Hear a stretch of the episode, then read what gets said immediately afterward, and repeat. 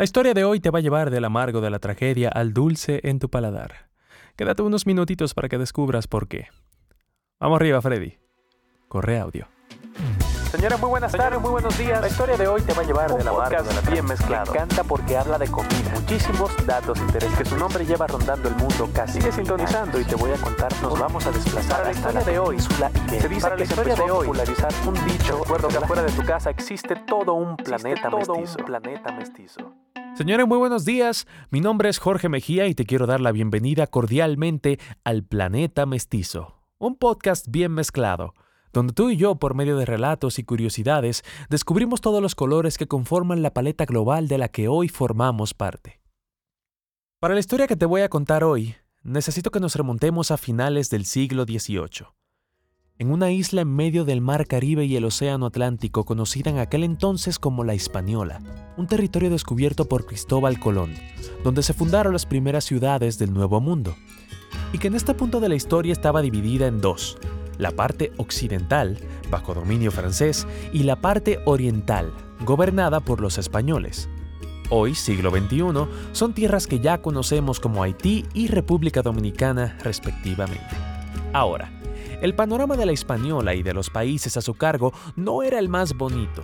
En Francia se empezaba a desatar la Revolución Francesa, y con ella se alteraba el equilibrio internacional europeo, en la parte occidental de la isla, la población de esclavos negros y mulatos amenazaban con una insurrección, que eventualmente se convertiría en la revolución haitiana.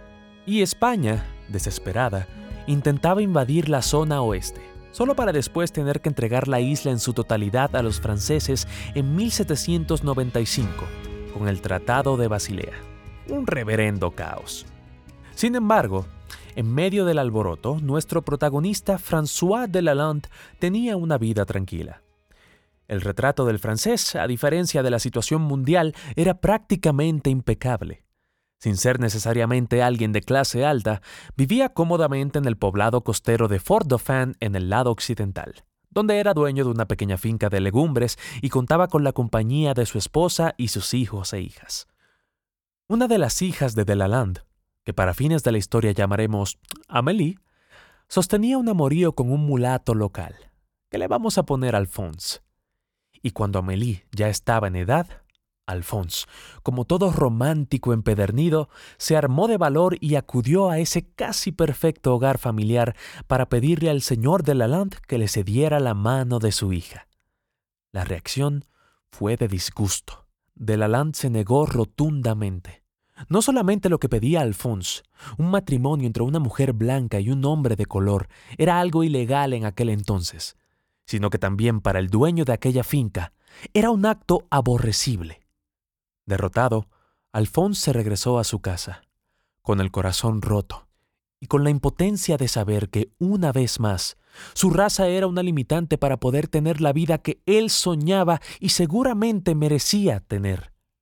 Pero esta vez, la sensación era diferente. La gota ya se había derramado de la copa, y Alphonse no se iba a quedar con los brazos cruzados. La motivación ya la tenía, y con la revolución haitiana como marco, el momento era perfecto. Una noche, Alphonse irrumpió en la casa de los de Lalande y destruyó la vida perfecta de aquel que le impidió eso que tanto soñaba. Amélie y sus demás hermanas fueron asesinadas. Destrozado por la situación y con miedo de posibles réplicas, el señor François de Lalande huyó al lado oriental de la isla junto con su esposa y sus hijos restantes, donde un compañero español, conmovido por su tragedia, le cedió una parte de sus tierras para que pudiera subsistir.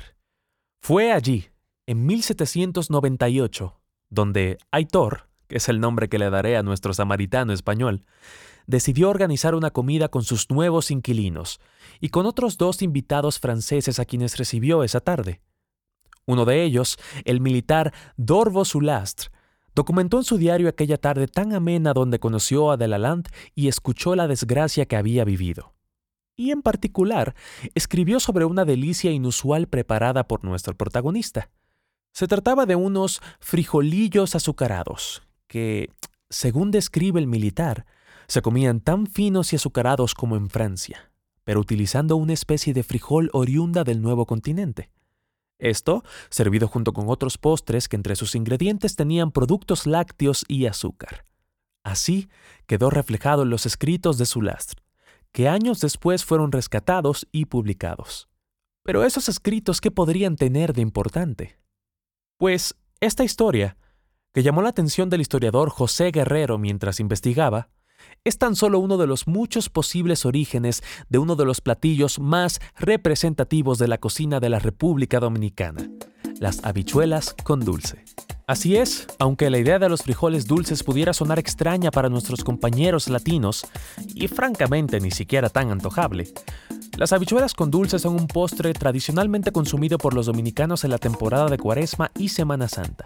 Se prepara normalmente con habichuelas rojas, leche normal o leche de coco, leche evaporada, leche condensada, azúcar, canela, clavos dulces, pasas, batata o camote como se lo conoce en otros países, y muchos añaden como topping unas pequeñas galletas dulces. Claro que en cada hogar la receta varía según las preferencias. En algunos lugares del sur del país prefieren prepararlas con habas en vez de habichuelas y hay quienes usan casabe como topping en vez de las galletas. La realidad es que probablemente nunca sabremos si la tragedia de la familia de Lalande es realmente un indicio del origen de las habichuelas con dulce. De hecho, en documentos históricos no existe mención formal del platillo con ese nombre y con esos ingredientes hasta el año 1927, pero bien podrían ser una evolución muy avanzada de aquel legado francés. Como dice el mismo historiador, lo que sí sabemos es que este es un platillo dominicano que no existe en ningún otro lugar del mundo, ni siquiera en los países vecinos.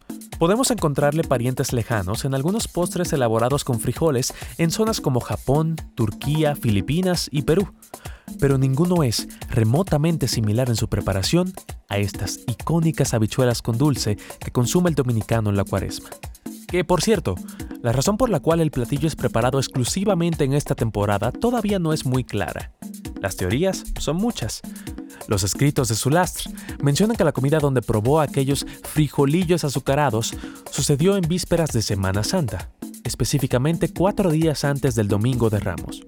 En otras fuentes se habla de una posible asociación con alguna costumbre de ofrecer platillos dulces en servicios religiosos, pero la información es ambigua. Así que ese misterio ahí se quedará.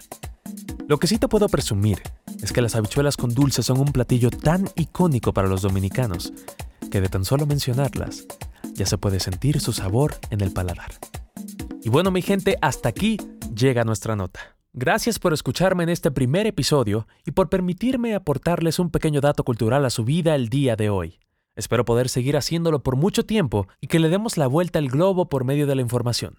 Recuerden seguirme en redes sociales, Planeta-Mestizo en Instagram, Planeta Mestizo 2 puntos, un podcast bien mezclado en Facebook. Y comentemos todas estas vainas que vayamos aprendiendo.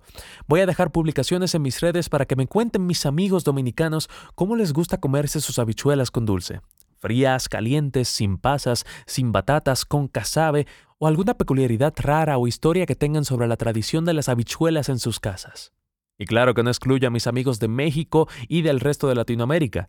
Coméntenme si habían escuchado de este postre antes. Y si no, ¿cuál fue su primera impresión? ¿Se les antoja? Les voy a dejar una foto de las habichuelas y en las redes estaremos compartiendo las respuestas. Señores, ha sido un placer. Los espero con un nuevo episodio disponible todos los jueves desde las 8 a.m. hora central de México. Mi nombre es Jorge Mejía y te recuerdo que afuera de tu casa existe todo un planeta mestizo. Sigamos conociéndolo en la siguiente edición. ¡Ciérramelo, Freddy!